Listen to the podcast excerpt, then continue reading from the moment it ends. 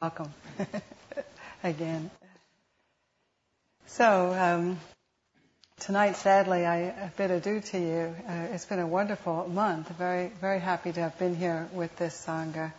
I'm very impressed by the commitment, the sincerity of practice. Uh, it really has been lovely. The, the discussions I've had both in the room and then privately, I can really tell that uh, you're very serious practitioners. It's always a delight to have this kind of volley uh, examining, studying these teachings with people who are really committed. So I bow to you. Thank you for that. Well, last week I started talking about something that um, a couple of people came to me afterwards and said, you know, that I didn't finish, and they, I wanted to finished, but I had so many things to say about the first three of the five aggregates that I didn't get to the last two. And, uh, and yet there's so much in that that um, they had asked me if I would consider finishing that up this week. Um, and so that's what I thought I'd do. I hope that I hope you find it useful. But what we were looking at is um, this tendency to pick up the various experience uh, at the physical and mental level uh, I was using this expression of picking things up and not being able to put them back down again. This is the whole process that Buddha talked about of identifying, getting caught up in our experience of the body and mind, and not seeing that we can have a completely different relationship with these. We can know these for what they are. And certainly we experience them, but they aren't who we are. And once we get that kind of understanding in relation to our own experience, you find that you suffer a lot less. Because this whole sense of me and my body, me and my mind begins to break up. And there is just experience, physical experience and mental experience, and all the suffering that goes along with clinging to it. And by clinging, we mean either getting completely consumed in it indulging in it, as the Buddha talked about it, or hating it. it's like, you know, we hate our bodies and minds. you hate it what arises, hate experiences, hate even our own mind states. You know, it's like, here comes this hateful thought and we hate the hateful thought. It, it's just, it's endless uh, because of our incorrect view of things, because we don't understand our experience at, admittedly, a much more intimate and subtle level than we're accustomed to in daily life. That's why we meditate, because you can't see it so easily without some tools, without some experience of looking at things in a slightly different way. It's coming at things from another angle. So just by way of quick review, we, we looked at the, the body, seeing how it is that we pick up things that are going on with the body, and talked about seeing instead the natural rhythm of the body, um, seeing that it knows what to do. It knows how to live life. It's been doing it perfectly well for all these years, uh, taking care of the physical needs. There's a lot of uh, mental activity around this, however, and there's this constant sense of me who's always claiming experience, and um, everything happens. And then within the seconds following what happened, there's this little movement in the mind that says, I did that, or it's mine. Somehow it moves in and it grabs hold of and claims experience as its own. It's, it's amazing, but like in the example that I gave you of feeling cold, and then I have to do something about that. Whereas if that whole, if I don't grab hold of that subtle impulse, then you just kind of settle into experience. And there's this very easy movement to get warm, to get cooler if you're too hot. These happen, these things happen very organically. But self is always trying to get in on the act. You know, it's like, it's always like, I experience it as sort of like a day late and a dollar short. Everything just happened and it comes in and claims it as its own and tries to take charge. And if it would just get out of the way, if this sense of somebody who has to fix everything as re- in regards to the body would just stop doing that, you'll find you're much more relaxed. You settle into a much more direct experience of the physical form, and it, it has a, it has an intelligence. It knows what to do. I had this an, an incredible experience one morning at the monastery where it was probably until then and since then, the only time in my life I've ever gotten right up when the alarm went off. You know, it was like, uh, and something in that movement where the alarm went off, and I, I had a charge. I had to ring the wake up bell. So I was very responsible and overcome with this sense of duty and not wanting anybody to know that I didn't, you know, to be the, uh, not have the embarrassment of not having gotten up and missing ringing the bell, you know, so everybody would know that, how, how, how sleepy I had been. So I just jumped right up. And somehow in that jumping up, it was as if my thinking mind or this sense of self didn't get up with me. And there was this, these moments where it was probably about 10, 15, 20 minutes maybe, where there, it was a very clear and direct sense of having to put on, having to get dressed, washing the face, brushing the teeth. All of that was just sort of happening. And, and all I can say is like there's this, this sense of all of the chatter that goes on while that stuff is happening. It, it's not that it wasn't there, but it was sort of background. The dominant experience was just this movement and just this attending to things. So the invitation in meditation is to look and see for ourselves. Now see if this isn't true. Just look at the simple experience of getting up. It's like if I sit here and I say, okay, I'm going to get up now. Watch me. Here I go. I'm going to get up. You know. And I say, okay, I'm going to get up now. Watch. Watch. Here I go. I'm going to get up. Right? And there's this sense of me. I'm the one who's going to get me up. And then there's this. You know, and you have to look at that as a meditator. How did that happen? Who did that? And, and examine and contemplate this sense of, on the one hand, of me as the one who got me up versus the experience of getting up, and then this sense of a few seconds later, oh, look at me, I got up. it's all mixed up in there. It's, it, we have to discern reality a lot more precisely. You know, who did that? Who did the getting up? It's almost as if when the self gets out of the way, it happens. Or it happens and self comes in and claims it and says, I did that. You know, this is the, the Buddhist teaching of the non-existence of self. See we can see it for ourselves. It's not so mysterious. It's not so, you know, people think this is this really far out arcane teaching, and, and it's not really.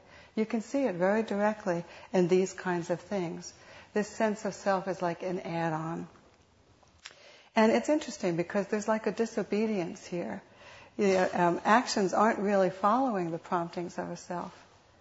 You can see it for yourself. They're, they're happening almost in spite of self. And then uh, either that or self is claiming them as its own. So you can see this very well, very easily, a, a lot more easily with the body than with anything else. So this is that sense of picking it up and putting it down. And with feeling, um, you can uh, see this almost instinctive movement to um, get more happy feelings and to get away from unhappy feelings.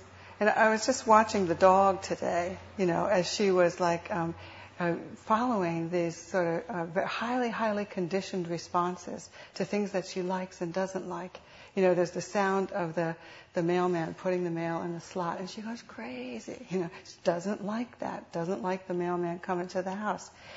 Open a can of, of dog food, and that, look, that little zip top sound, you know, and she comes running, you know, oh, I like that, I want that, you know. Just like this instinctive kind of snap your fingers automatic response. And I just laughed watching her because uh, I thought, that's no different than what I'm doing most of the time. It's like this, there's this um, instinctive reaction to things that we like and things that we don't like. So this is what Buddha's, uh, Buddha's teachings are inviting us to examine. Uh, see for ourselves, see that that's true, number one, but see for ourselves if following those impulses is always the best thing. So that um, pleasant situations we can discover aren't necessarily um, the best situations to follow. You know, we, there's a lot of suffering um, if we're just kind of uh, caught up in this conditioned response to pleasure. Um, and often we find that the most difficult situations in life are the ones that we learn the most from. You know, if we just have the staying power, if we just hang in there and endure, you know, Buddha says to just kind of receive the truth of, of pain, the truth of difficulty. And it's in that, it's actually going into that, that we free ourselves. It's not in avoiding it. So lots of times this effort to push the difficult situations away is, is probably the chief um, uh, sort of conditioned response that stands in the way of our own freedom. Because it's insight into difficulty that is one of the principal liberators. Besides, if we're always going with these things, we're caught up in this ricochet of life, what Buddha called the, the worldly dhammas. There's, there's pleasure and pain, happiness, unhappiness, success and failure, right? fame and ill repute. And it's like we're always trying to get the one and get away from the other. And that becomes our whole existence. I mean, how many people do you know who that's their existence? It's just struggling to get away from one and towards the other one. And, and th- that in itself is a very much a, a suffering state, just that kind of activity. But it sets up this thing where our happiness is always dependent on externals. It's always out there. It's always dependent on what other people think, what we get, what we don't get. It's all out there somewhere. And that's, it's a, it's a horrible setup. We'll never be happy following these instinctive patterns, these instinctive responses. So the idea is to watch these impulses and learn for ourselves and see if, if it, it doesn't make some sense to try to work with difficulty and maybe on occasion not necessarily go with these longing um, impulses, these trying to uh, get gratified in one way or another. So that's feeling or Vedana, the um, aggregate of feeling. Uh, and the, the third one is sanya or perception.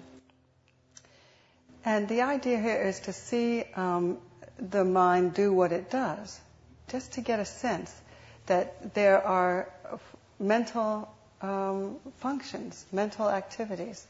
There's, there's, a lot of things that the mind does, and you have to hold them in, in a little bit more of a neutral way than we do, instead of getting all caught up in what the mind does. So it recognizes things. It has ideas and beliefs. It has biases. It has views about ourselves and others, about the world. It, it remembers, it imagines, um, it associates. It, it makes it, it kind of like takes this moment and relates and associates to other things that are very similar to it or different. And um, it, it's doing this all the time. You watch the mind. There's, you know, the idea in meditation is to begin to just kind of settle down enough to look at mental events as mental events. And, and you sort of contemplate, like, oh, this is what it does. This is what it does. Can you see that? It's a very different experience than thinking we are those thoughts and those memories and those plans and those imaginings. Following that stuff is like crazy making stuff. You know, if we don't get a sense of impartiality, a sense of a capacity just to know these as mental events, is what the mind does but it's not who we are. So if we get caught up in these, what happens is we tend to solidify ourselves over time, you know, as people who are a certain way. And this is really one of the most difficult things about attaching to perceptions and views, particularly as they apply to ourselves. We have these images of who we are. you know, and, and granted, there are patterns and there are habits and to some extent, maybe in a conventional sense, you could say that's who you are. But if we lock into that, and cre- eh, what we end up doing is creating a permanent person. And it's in a very subtle way, just that attachment, that belief prevents us from moving beyond things that we've long since grown beyond or that are difficult or harmful. You know, it's like there's a subtle perception that makes it difficult for us to see things as they really are. That things are arising anew in each moment. And in every moment, there is the opportunity to do things in a different way. To be, quote unquote, a different person. you know, but we have this idea of who we are. And I know you, I know you know what I'm talking about. We all do this a lot. It's a source of tremendous amount of suffering. We, in, out of the same attachment, we have this sense of the past and the future. So our, our sense of, of the present is always taking a back seat. You know, it's amazing, but watch your thoughts. Watch what's going on and see how much of our energy, our mental energy, is preoccupied with yesterday and tomorrow. Or not even tomorrow, just five minutes from now. What we're going to do, who we're going to be, what's going to happen. What did happen, what was, how we hated it, how we did, liked it, wishing it could be that way again. We, we're like, we're almost completely caught up in these perceptions. You know, the past and the future are actually just ideas. They're just views. They're just perceptions in the mind.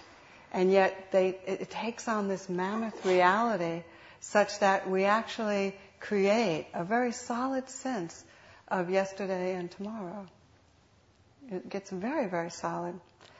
And, and we can't relate to now anymore. If you look at our lives, we can't relate to now. It, just, it takes all this, you know, you have to clear out all this junk just to get here, don't you? you we sit in meditation, all we're trying to do is just kind of be, be here, you know. And and ooh, you, you have this going on, and this how hard it is, just to settle into some sense of, of now. It's all past and future a pull into making the pa- uh, past and the future sort of concrete. It's very strong.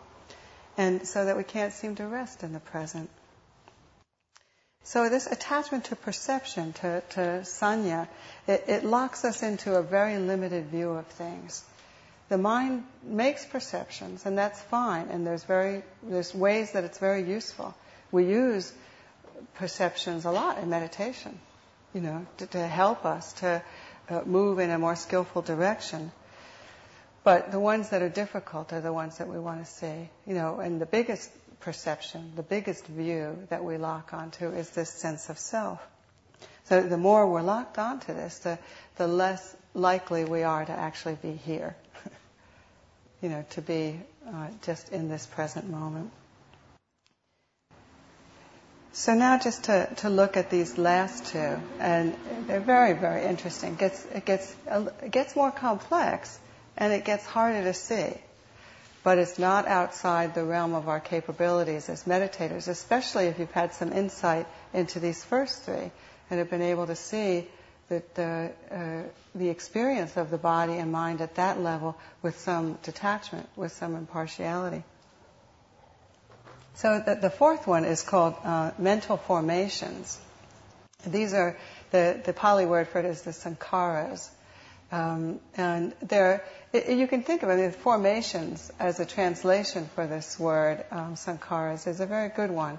It's like, it, it is the mind forming things.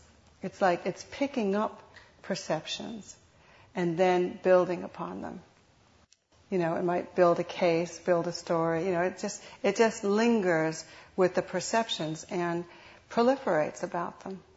So that you might have um, an, a, a, thought arise about something that you'd like to do in the, in the, uh, tomorrow or something about a vacation or something like that.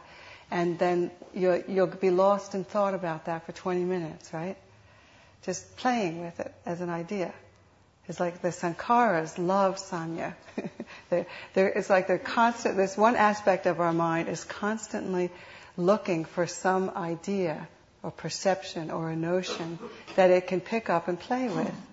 It just likes to create and build and create things. So it's a formations, mental formations.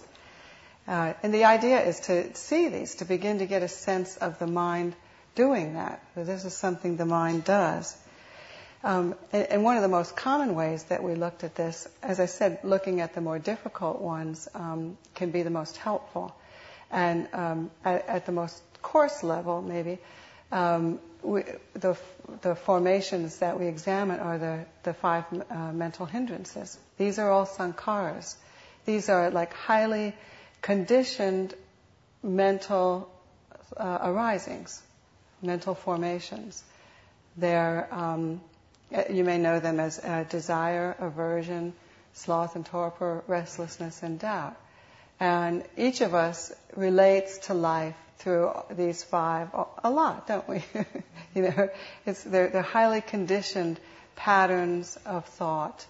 And uh, so what happens is that when they come up, this identification that we're talking about, this, ten, this picking them up, um, is uh, something that is a source of a lot of difficulty for us. But it's it, one of the things that we do. We pick them up. We pick them up and we get caught up in them.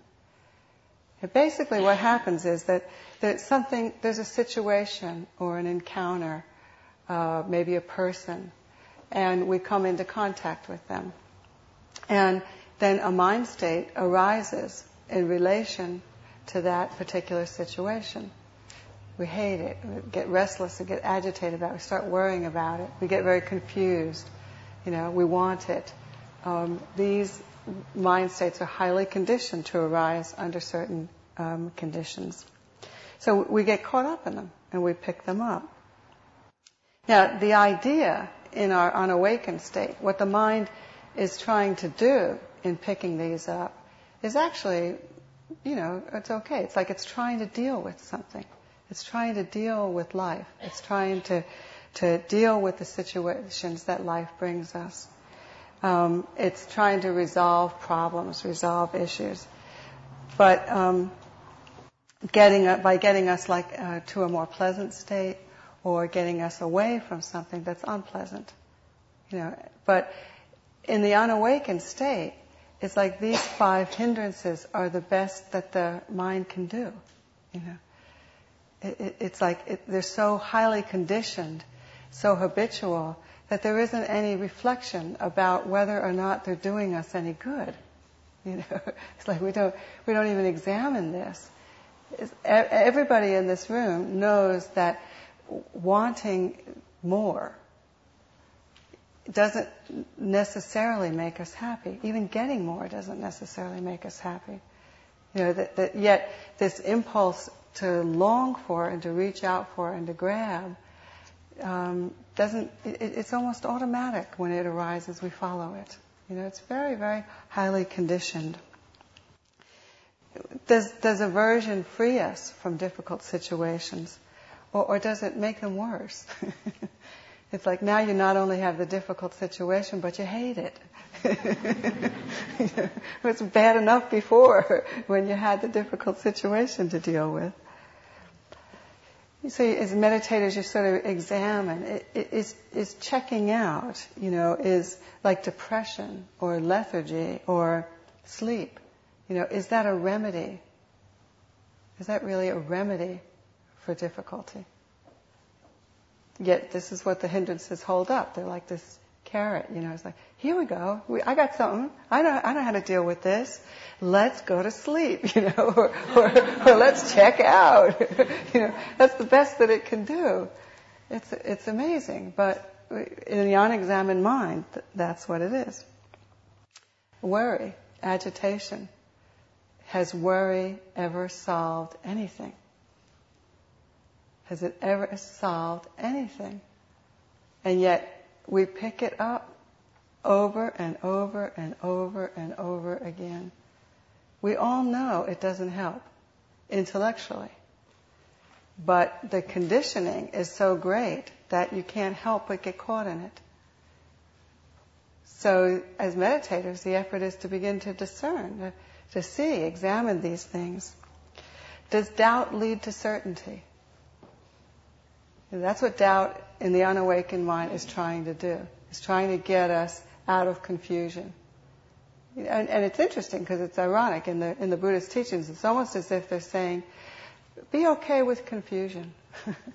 Be okay with not knowing. Sometimes we don't know." But the sense of self has to know. It wants to know. It wants to be on top of things. It's in control.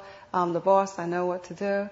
You know, and so we get in there with this sense of, getting caught in this state, which is actually doubt, and it's actually a very painful state. But it's in an effort to try to break out of confusion. You know, if we could just rest in not knowing, it, it would be okay. And, it, and from that state, it's interesting because things start to sort themselves out. Or they don't, and it's not a problem. it's okay. But sometimes we just don't know. So these five hindrances aren't the remedies that they present themselves to be. You know, as I said, they're the unawakened mind's best guess. And it's just not good enough. You know, we can do better than that. We can do a whole lot better. So we have to see through these habitual responses and, and, and find more sensible ways of responding to life.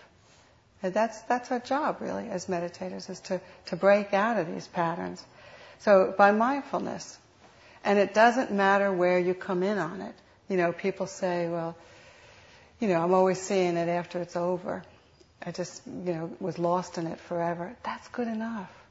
That's huge. That's a big difference than not seeing it at all, either being caught in it or hating that we're in it. You know, it, it's a it's a much better state. And gradually, I think if there's any measure of the success or the progress, if you will, of your meditation practice, it might one of the ways is to just see are you coming in on it a little sooner, you know, maybe coming in on it more as it's happening, and maybe even occasionally seeing it start to happen and not going there. You know, it's just seeing it from that much more intimate level. So another thing that we do is uh, we another way that we pick it up is by hating it. See, greed and, and uh, hatred are just really the same thing. They're just flip sides of the same energy. You know, they're all they're both clinging. They're both grabbing a hold of it. So we can grab hold of it by hating it as well. So th- this sense of self gets a hold of these things, and we can be filled with a sense of self-hatred with our own states of mind. It's very strong, very rampant. Self-loathing, you know. I hate that I'm so restless. I hate that I get so agitated. You know, I, I hate that I'm so confused. Why can't I see things more clearly? I've been meditating for 20 years now. I should be able to know this stuff, you know? I should get it by now.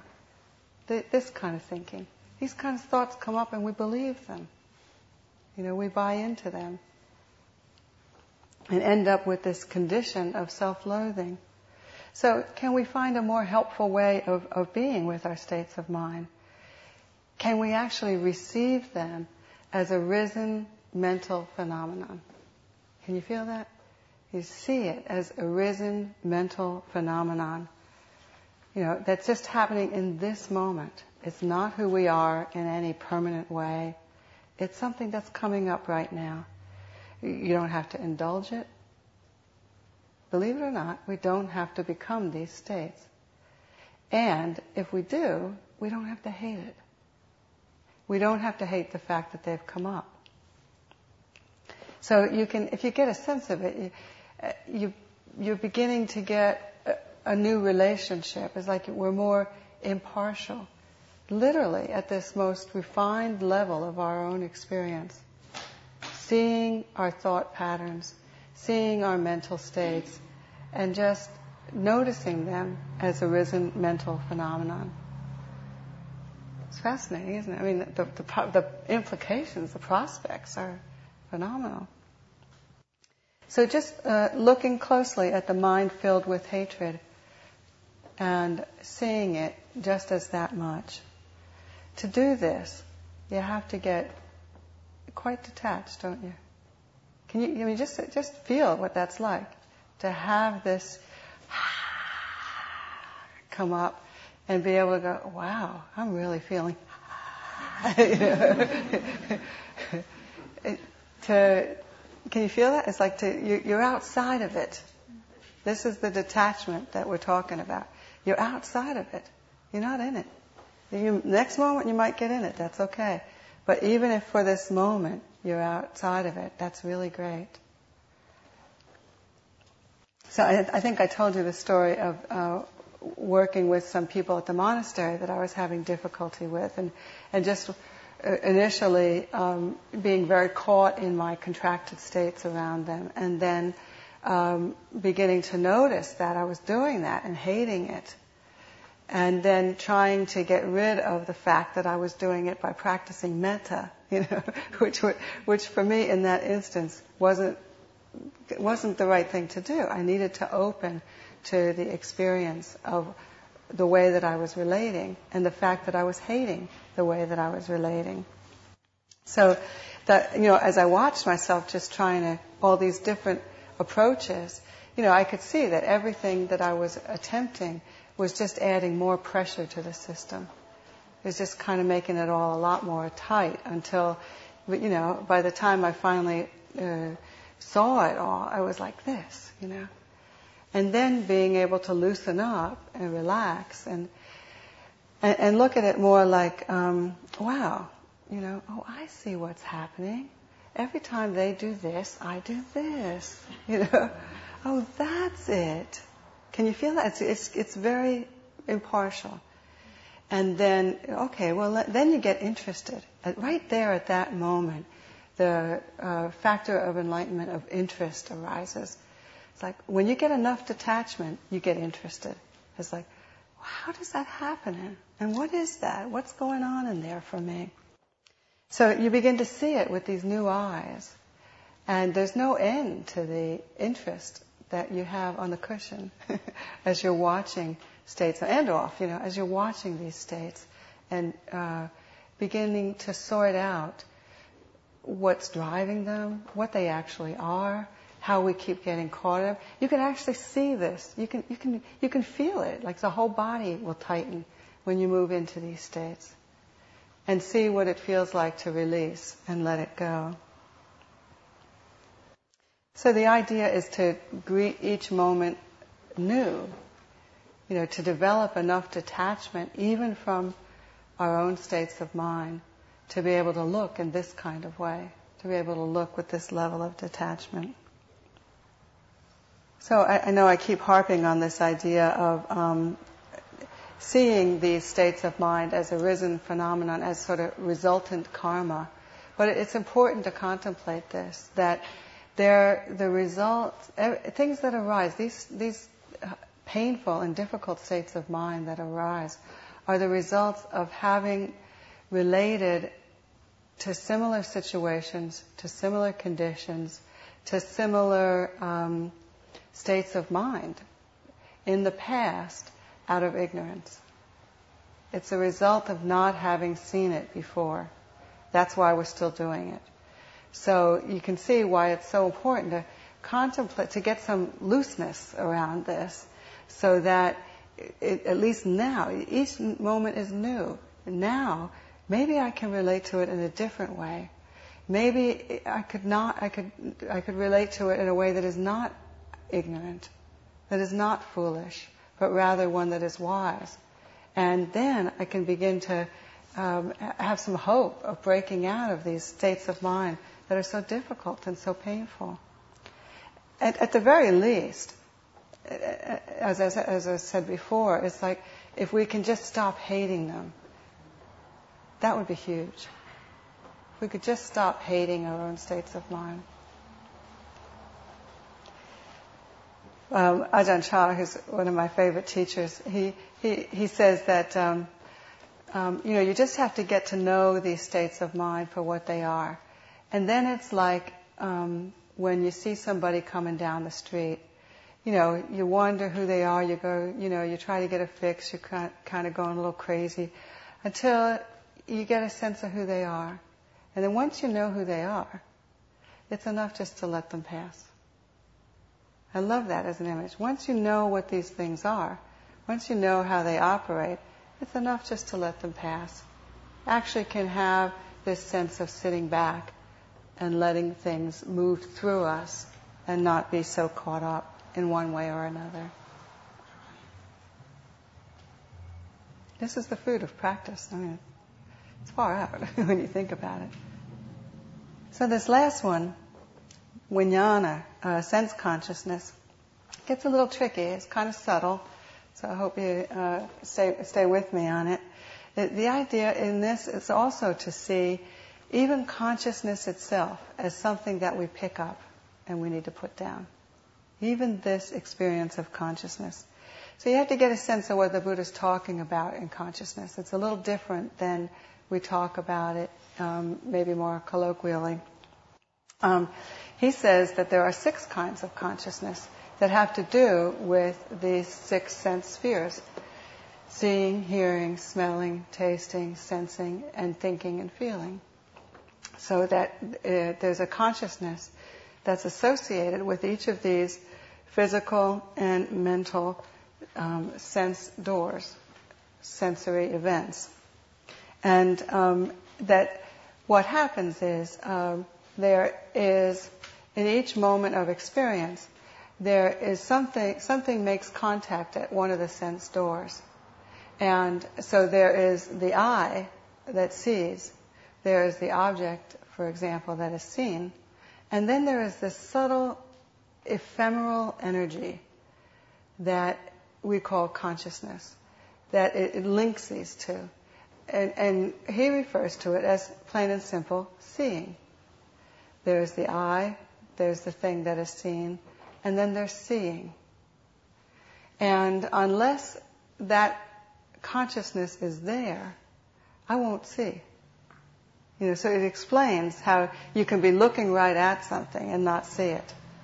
Because um, hearing consciousness might be here, or thinking consciousness is here. You know, how many times have you just kind of stared? I used to watch the news, and, and so many times you just kind of stare at it like this. And then, you know, I, I, I tuned in to, to catch the weather. And then somebody will come in and say, well, what, what's the weather? And it's like, wow, I have no idea. I just saw, I just saw it. you know, but I was thinking about something else. Completely gone, not even connected with that experience. So, I mean, that was very helpful to me right there, just to understand. But it's a very specific way that you can see the truth of what he's saying. There are different kinds of consciousness, and they aren't all up at the same time. There's only one up at one at a time.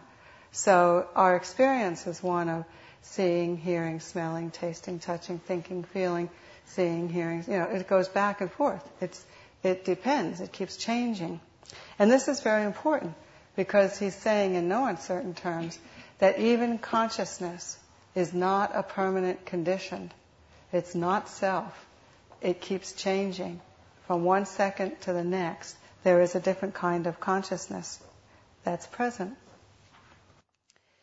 So, what happens is this a couple of things. Um, these moments get strung together, and um, we create a sense of sort of, of, a continuity that really isn't actually there.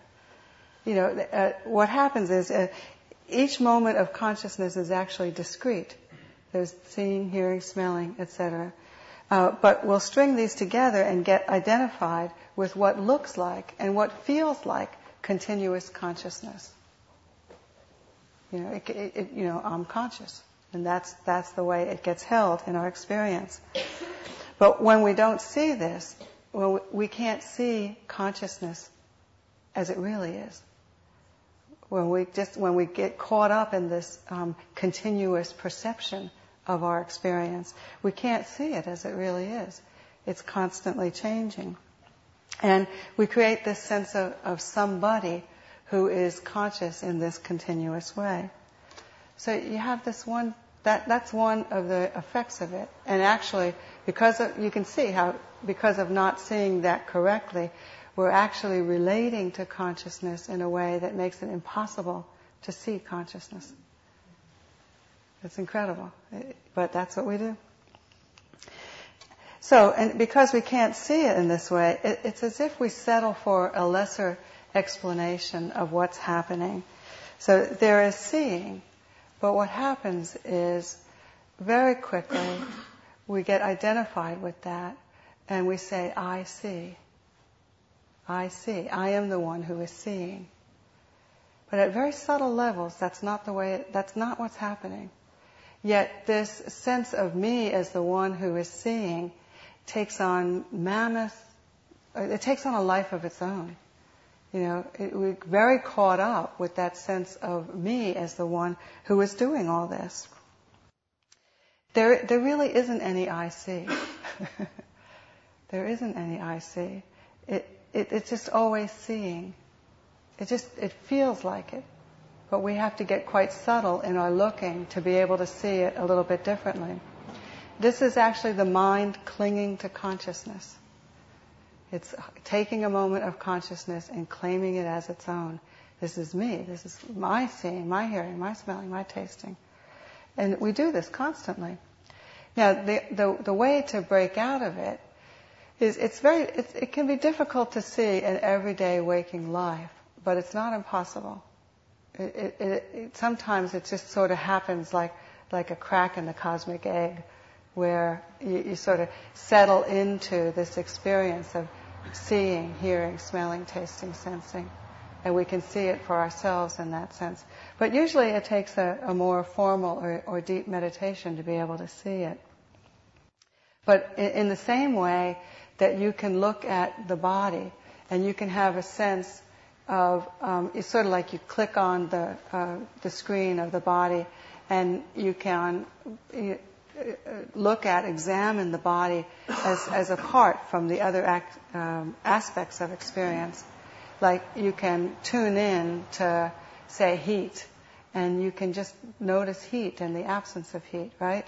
You can just sort of pick some, some aspect of your physical experience and watch that continuously and begin to get a sense of it. It's not that the other aggregates uh, aren't arising, but what we've done is, as meditators is just kind of pull something out and say, well, I'm just going to look at that.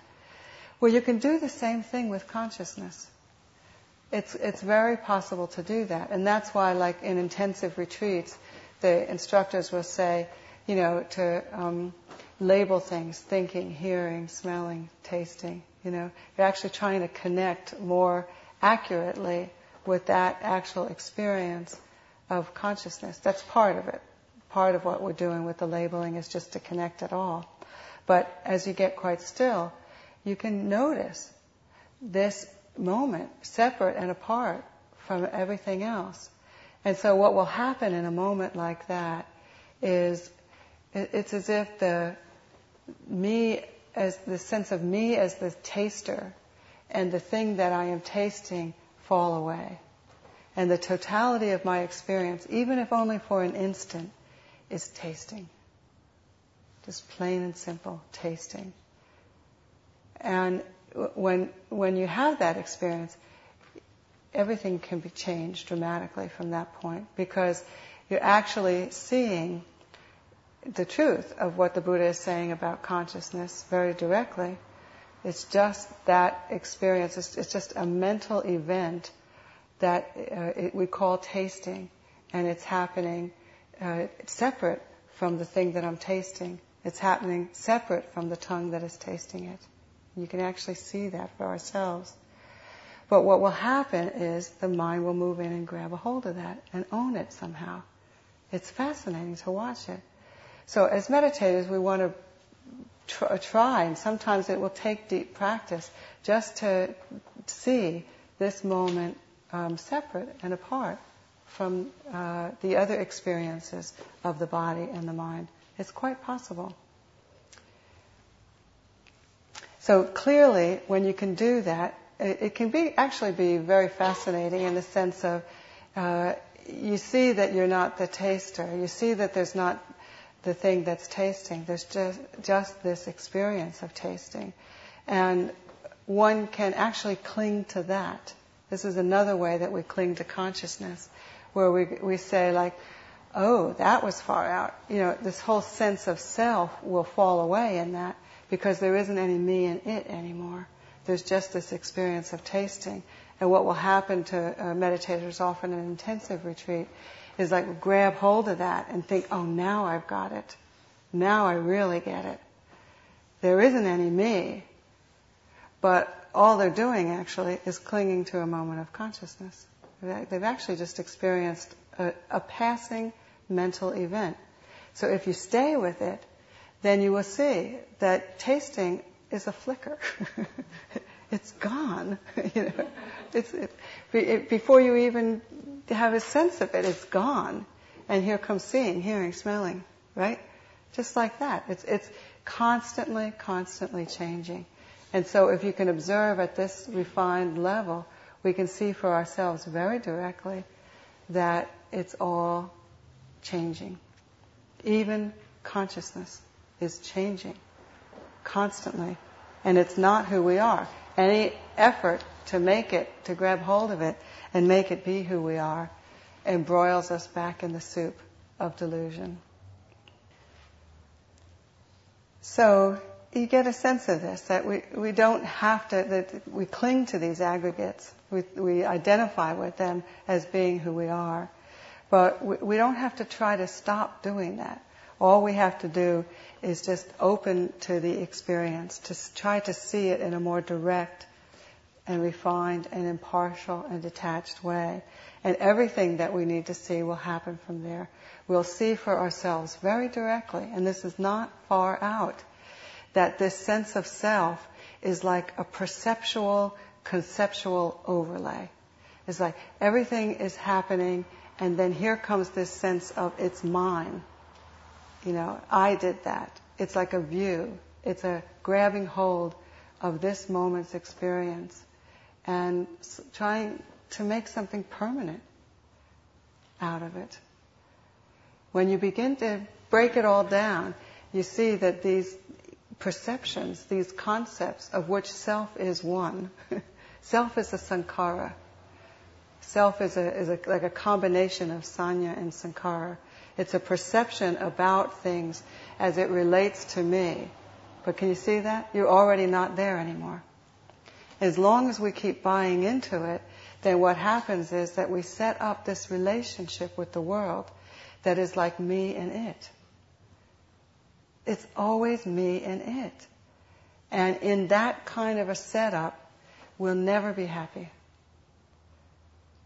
There's, there's no way that you can ever merge with everything that it is that you think you need in order to be happy because it's always other. it's always outside. Can you feel that? It's like, it's this massive delusion. the Buddha saw it. he got it. And he's pointing the way for us to get it. So that, interestingly, we'll be happy. Stop following these um, unwise, foolish, delusional views of what it takes to be happy. Break that whole construct down. And then you got what is. And it's fine. It's fine the way it is. Fascinating, isn't it? So that's that's all I have for you tonight. I hope it's helpful. Some pointers. And again, thank you. Thank you very much. I'm afraid I've gone a little over, and uh, I'm sorry when I do that. I really, I get a little into it. and uh, if people have questions, maybe you can stay for a few minutes. Okay? Thank you. Take care.